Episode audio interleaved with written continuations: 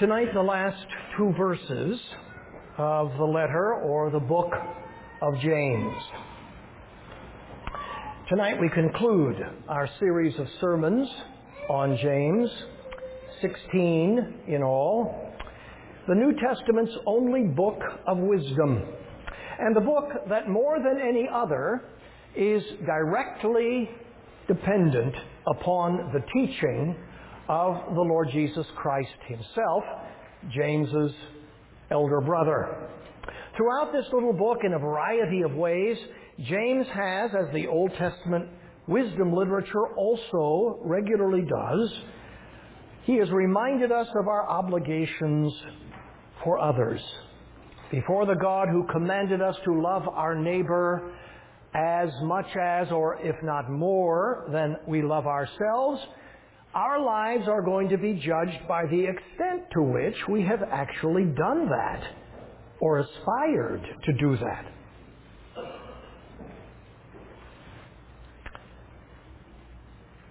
And it is with this subject, once more, that he concludes his letter or his book. A loving interest in others, especially brethren. Here he considers one particular obligation we have for one another, one among the many he has already mentioned, one among the many more he might have mentioned. My brothers, if anyone among you wanders from the truth and someone brings him back, now the Christian term of art for what James describes here is backsliding. To describe it as wandering from the truth captures the idea that it is a somewhat thoughtless and careless departure, and more gradual than sudden or precipitate. To wander from the truth doesn't necessarily mean that the person has come to believe untruths, only that he or she is no longer living according to the truth. The truth is no longer commanding his or her steps, his or her behavior every day. Here, as throughout James, truth and life go together. Truth and faith go together. And the authentic Christian life is only that life lived in keeping with the truth that God has revealed in His Word. And of course, anyone who's been a Christian for any length of time has observed this phenomenon. A convert or a covenant child now grown up begins to lose interest, the interest he or she once had. The edge on his or her Christian commitment is dulled. And so, his Christian life, her Christian life changes in ways that family and friends and church cannot help but notice. Things are being said and done that would not have been said or done before. And perhaps more noticeably, things that once were said and once were done are no longer. The person is not an apostate. If he or she were, there would be no coming back, no bringing back. He has not denied the faith. She has not said that she no longer believes in the gospel or the salvation of Jesus Christ. But his or her condition is dangerous precisely because backsliding can become full-blown apostasy. In the previous verses, the believer is described as having a problem, sickness or sin, and encouraged to ask for help.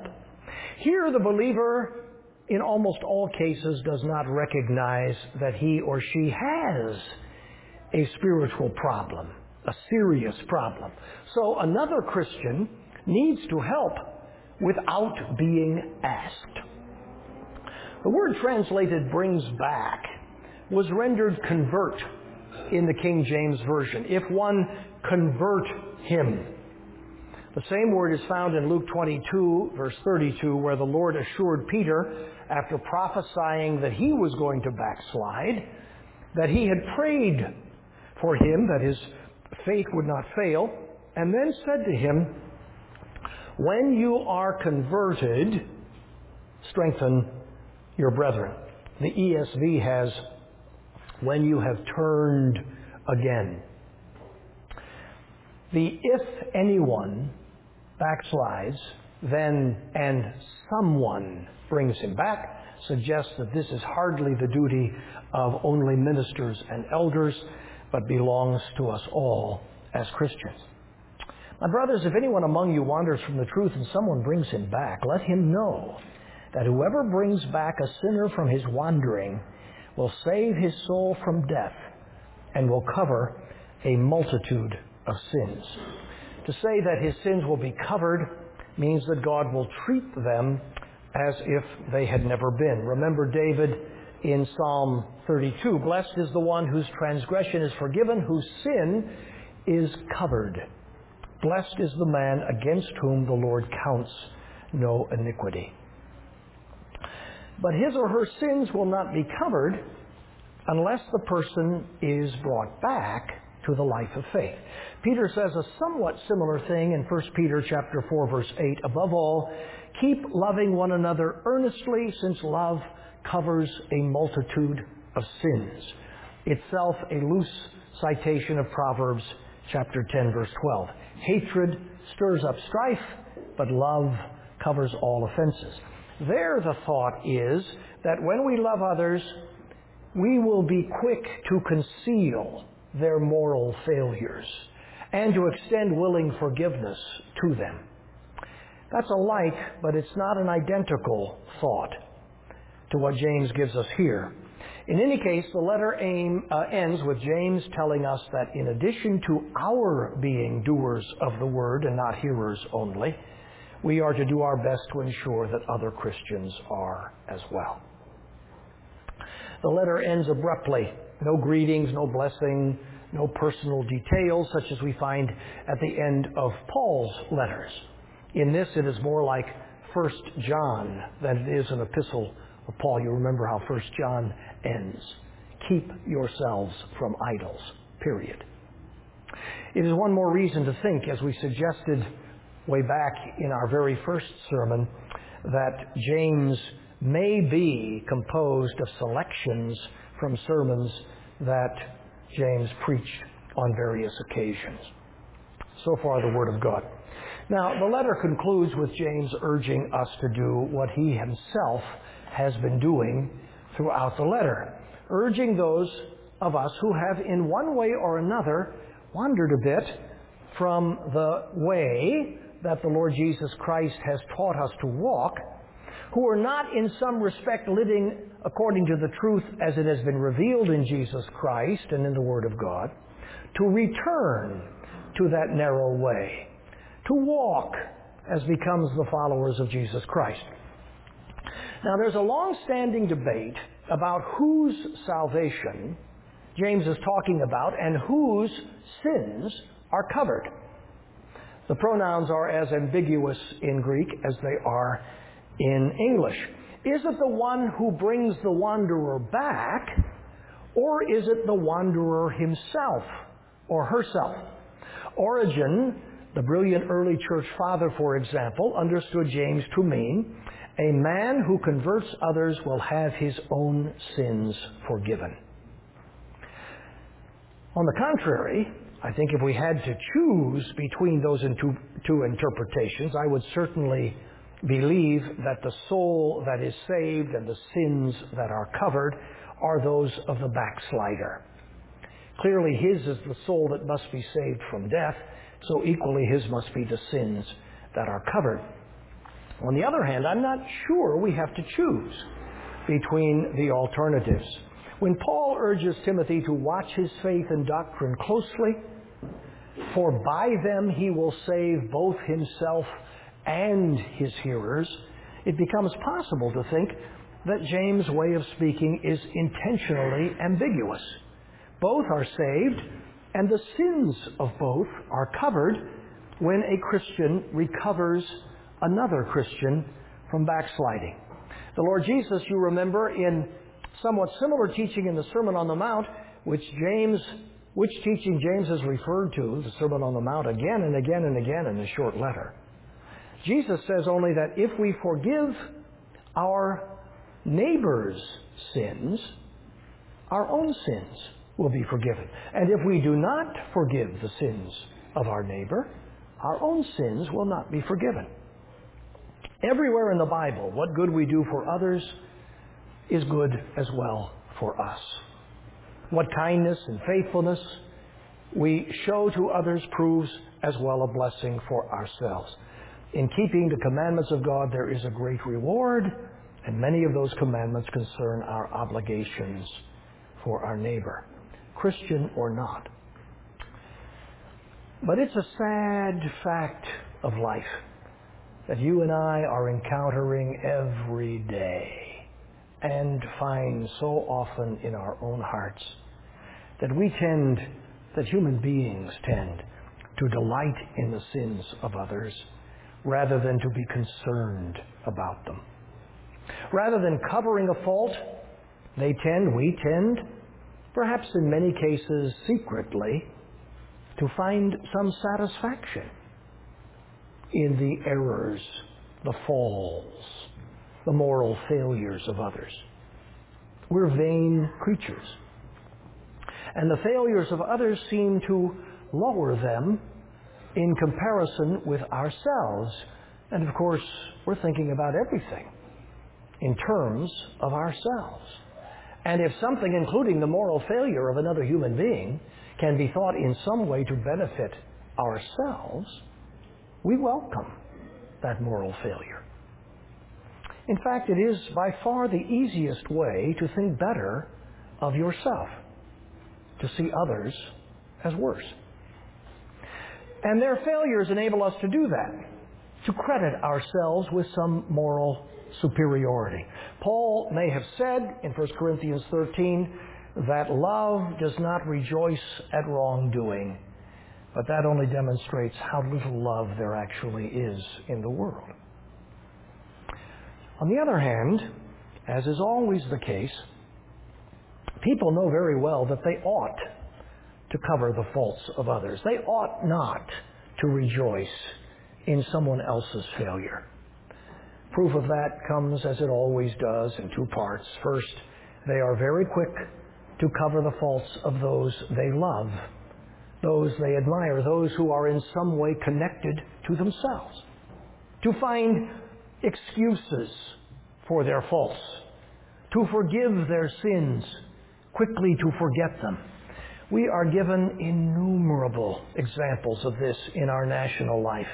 The standard bearer of our political party, the presidential candidate we favor, can do all manner of stupid or even nefarious things. And we are very ready to deny any wrongdoing or to excuse or to extenuate it or to blame those who have pointed it out rather than face the fact of the lie or the flip flop or the doubtful ethics.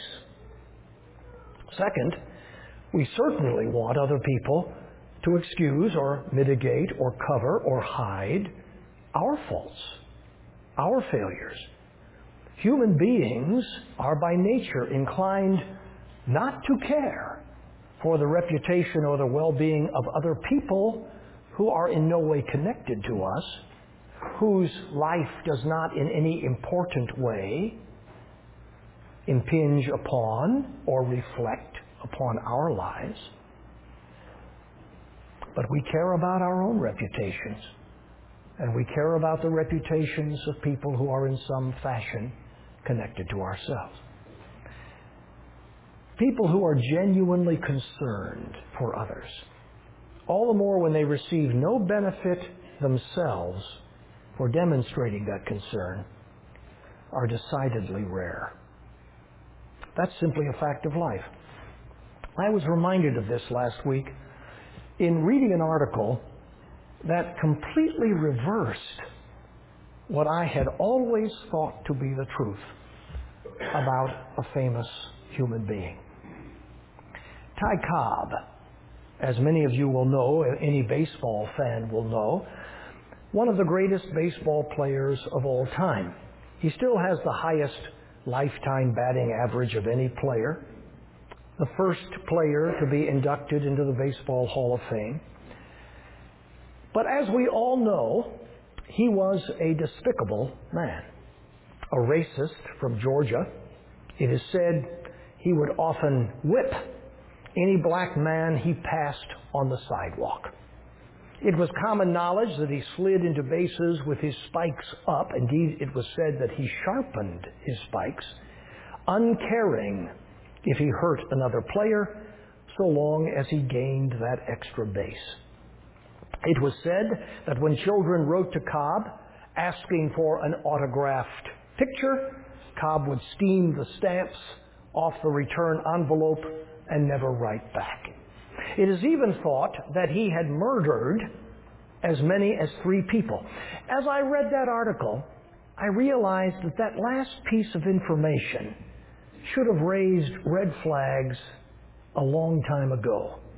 A famous baseball player who somehow or another got away with murdering three people? Really? A 1995 film entitled Cobb, starring Tommy Lee Jones, gave us this picture of Ty Cobb, a morally reprobate, successful athlete. Ken Burns' documentary, Baseball, gave us the same picture of Ty Cobb. If you ever saw the movie Field of Dreams, you may remember that Cobb wasn't invited to play in the Iowa cornfield because none of the other players who came back had liked him during his career. But Charles Leerhsen, a journalist from New York, a sometime editor of Sports Illustrated, for years a senior writer at Newsweek, who has written for most of America's major organs of opinion and commentary, set out to write a new book about the baseball star. He was interested and thought he could sell the idea to a publisher, which he could. He knew he was a despicable man, but he also knew no serious research had ever been done on Ty Cobb, and he thought the world would welcome a new biography with even juicier details proving how monstrous a human being Ty Cobb actually was. But as soon as he began doing his research, reading old newspaper and magazine articles, the picture of Ty Cobb that he had been given, that we all have been given, began to disintegrate. Was he widely hated? The Chicago White Sox, who weren't even his team, once gave him an award, a set of books, because everybody knew that Cobb was a voracious reader. He was also fun to be around. When Cobb's Detroit Tigers came to town, Ring Lardner, Chicago's famous sports writer, would buy a cheap seat in the outfield so he could spend the game bantering with Ty Cobb. Did he steal stamps from children? Letters in museums and private collections prove that he responded generously to young fans, sometimes with handwritten letters that ran to five pages. And he always told them that he was honored by their requests for an autograph. What about his racism? Ken Burns called Cobb an embarrassment to the game and described him as the anti Jackie Robinson. But all the supposed evidence for that evaporated under not careful and close examination, but under any examination. The stories that were told had either been made up out of whole cloth or had nothing to do with African Americans. Cobb was in fact descended from a long line of abolitionists. His great grandfather was a preacher who preached against slavery in Georgia and was run out of town for doing so.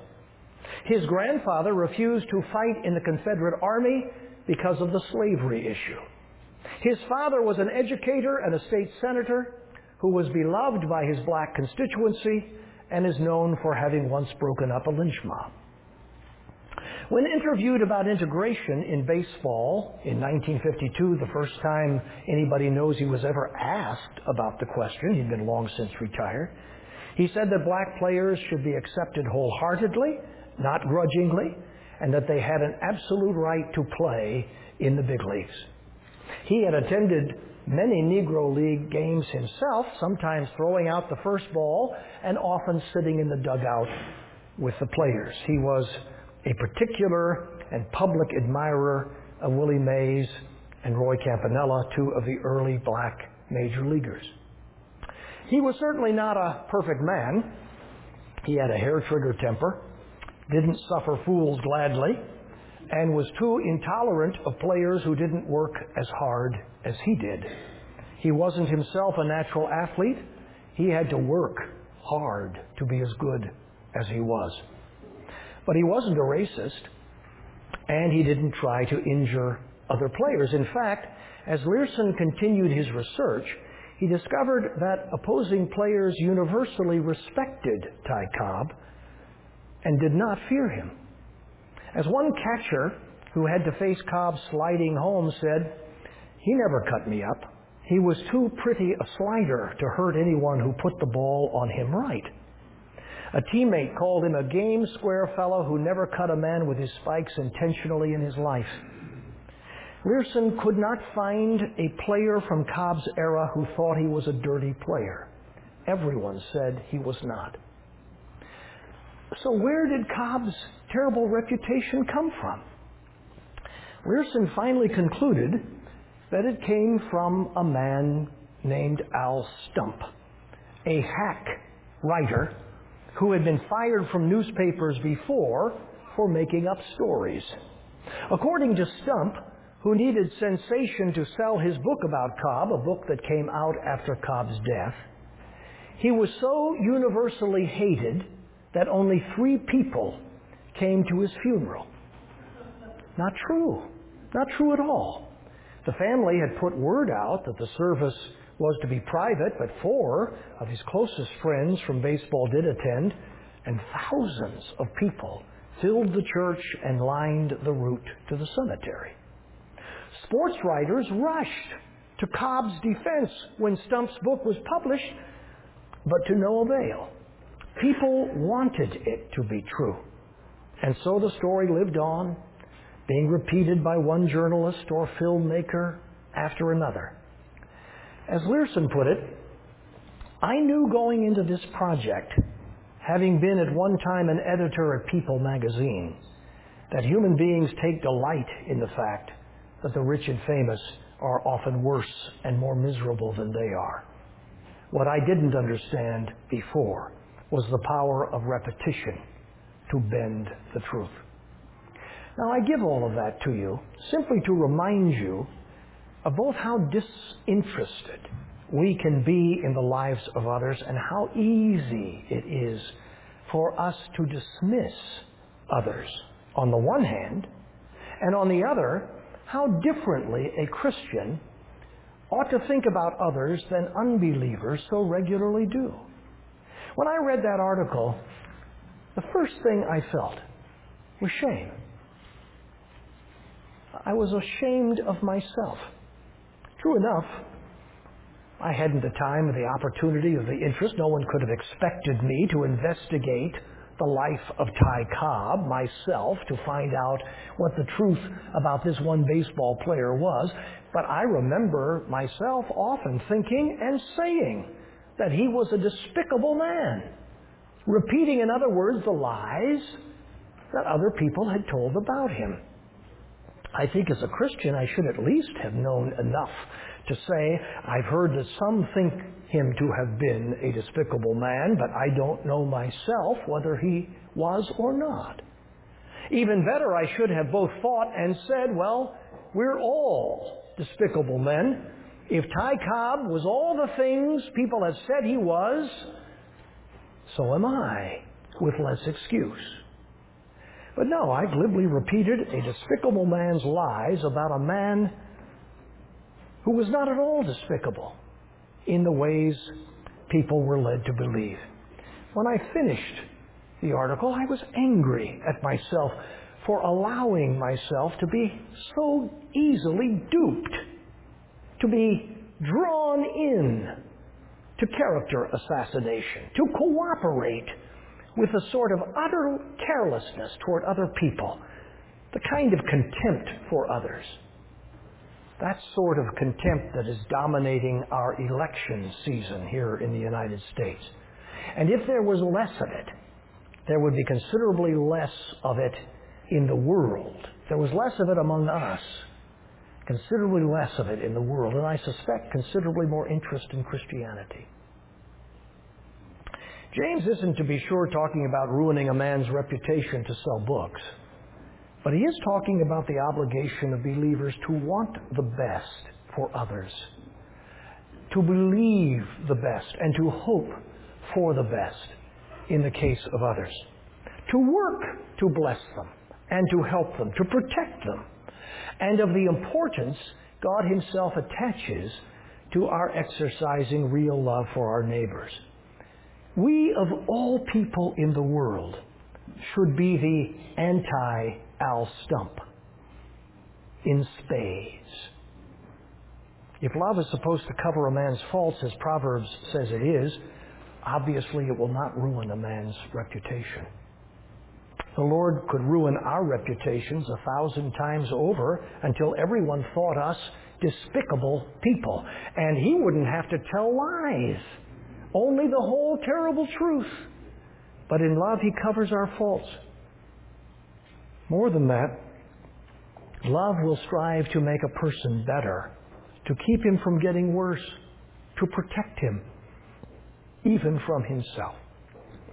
What we're given here in the last two verses of James is but one example of how we ought to care for others, how their lives ought to be important to us, how we ought to be willing to take action on their behalf. Unless we fail to appreciate how important that kind of love and care can be in the life of someone else, James here uses this extravagant language saying that we will save his soul from death. Al Stump was so little in saving Ty Cobb's soul that he damned the man to make a buck. But we, you and I, are to be in the salvation business, rescuing people not only from others, but even from themselves. Now, a statement like that can bother us. How can we save a person? And even more, how can we save a person who's already saved? Well, clearly, James is talking instrumentally. He knew, of course, that only God can save sinners, that ultimately salvation is and must be of the Lord. As Jonah reminds us, he knew that Jesus Christ is the only Savior of sinners. He knew that the Word of God in the mouth of a Christian has no power to save a soul or even to bring him back unless God grants it that power. But God uses means, and one of those means is the loving interest of other Christians. They're speaking the truth in love. Their faithful bird dogging of a backsliding saint. Their refusal to let him or her remain unmolested as he or she wanders from the straight and narrow way. In the same way, while it is absolutely true that a person who has been reborn by the power of the Holy Spirit, who has had implanted in his heart the imperishable seed of the Word, in whom God has begun a good work, I say it is absolutely true that that person will be found in heaven at the end of the day. But as the Bible makes perfectly clear, repeatedly clear, in a hundred different ways, that person will not be saved no matter what. Means are essential to the completion of salvation of anyone. And James is talking here about means. We tend to think that since it is true that once a person is saved, he or she must always be saved, there shouldn't be any need to say that we, of all people, must bring the sinner back lest he not be saved. But there is need to say it. And so the Bible says it times without number. In Hebrews, we read that unless we persevere in faith, no matter how we began, we will not be saved. And everywhere We are commanded to help one another persevere. That's what James is talking about. Helping another to persevere in faith. Hebrews 10, 23 to 27. Let us hold fast the confession of our hope without wavering, for he who promised is faithful. Don't backslide. And let us consider how to stir up one another to love and good works, helping others not to backslide. For if we go on sinning deliberately after receiving the knowledge of the truth, or he or she does, your friend, there no longer remains a sacrifice for sin, but a fearful expectation of judgment. The Bible's most famous illustration of this phenomenon, saved people then being saved by the counsel and instruction of another, is the storm and shipwreck of the Apostle Paul recounted in Acts 27. You remember the story. The ship upon which Paul was being taken to Rome for his case to be heard by Caesar was caught in a great storm and driven for days before the wind. The sailors did everything humanly possible to save the ship, lightening it by casting the cargo overboard, but they were helpless before the winds, and for two weeks they were driven relentlessly across the Mediterranean Sea. They were without food, and finally they were without hope. Then Paul rose to tell them that an angel of the Lord had appeared to him and had assured him that there would be no loss of life. Do not be afraid, Paul, the angel had said. You must stand before Caesar and behold, God has granted you all those who sail with you. Shortly thereafter, the sailors realized from their soundings that they were nearing land, and fearing that the ship would be dashed to pieces against the rocks, they cast anchors to try to keep the, the ship at sea. Then some sailors launched the ship's boat on the pretext of laying some more anchors but they were actually hoping to escape the ship and make it safely to land. So Paul said to the centurion in charge of the ship's company, Unless these men stay in the ship, you cannot be saved. So the ropes were cut away, the ship's boat was let go empty, and in time, everyone made it safely to shore. Now the sailors had they been theologically minded, might have said to Paul, wait a minute. You said that God promised that all on the ship would be saved. How can you say now that if we don't remain on the ship, we will be lost, and so will the others who remain on the ship? Was God's word true the first time, or was it not? But of course, God's word was true, and proved to be true.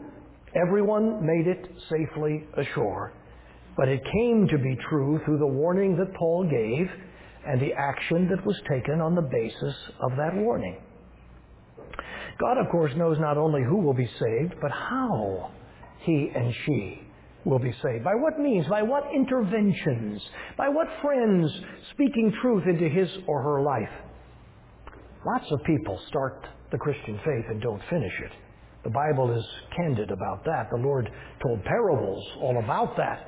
And though God certainly knows, we cannot tell among those who profess the Christian faith and who begin to live the Christian life who have been truly and permanently renewed by the Holy Spirit.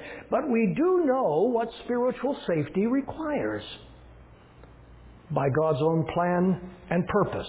It requires constant attention to the life of faith, not only by the believer himself or herself, but by other Christians on his or her behalf.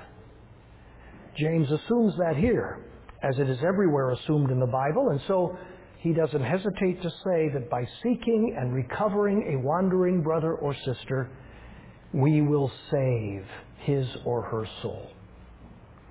We'll keep him or her in the boat so that he or she can make it safely to the shore.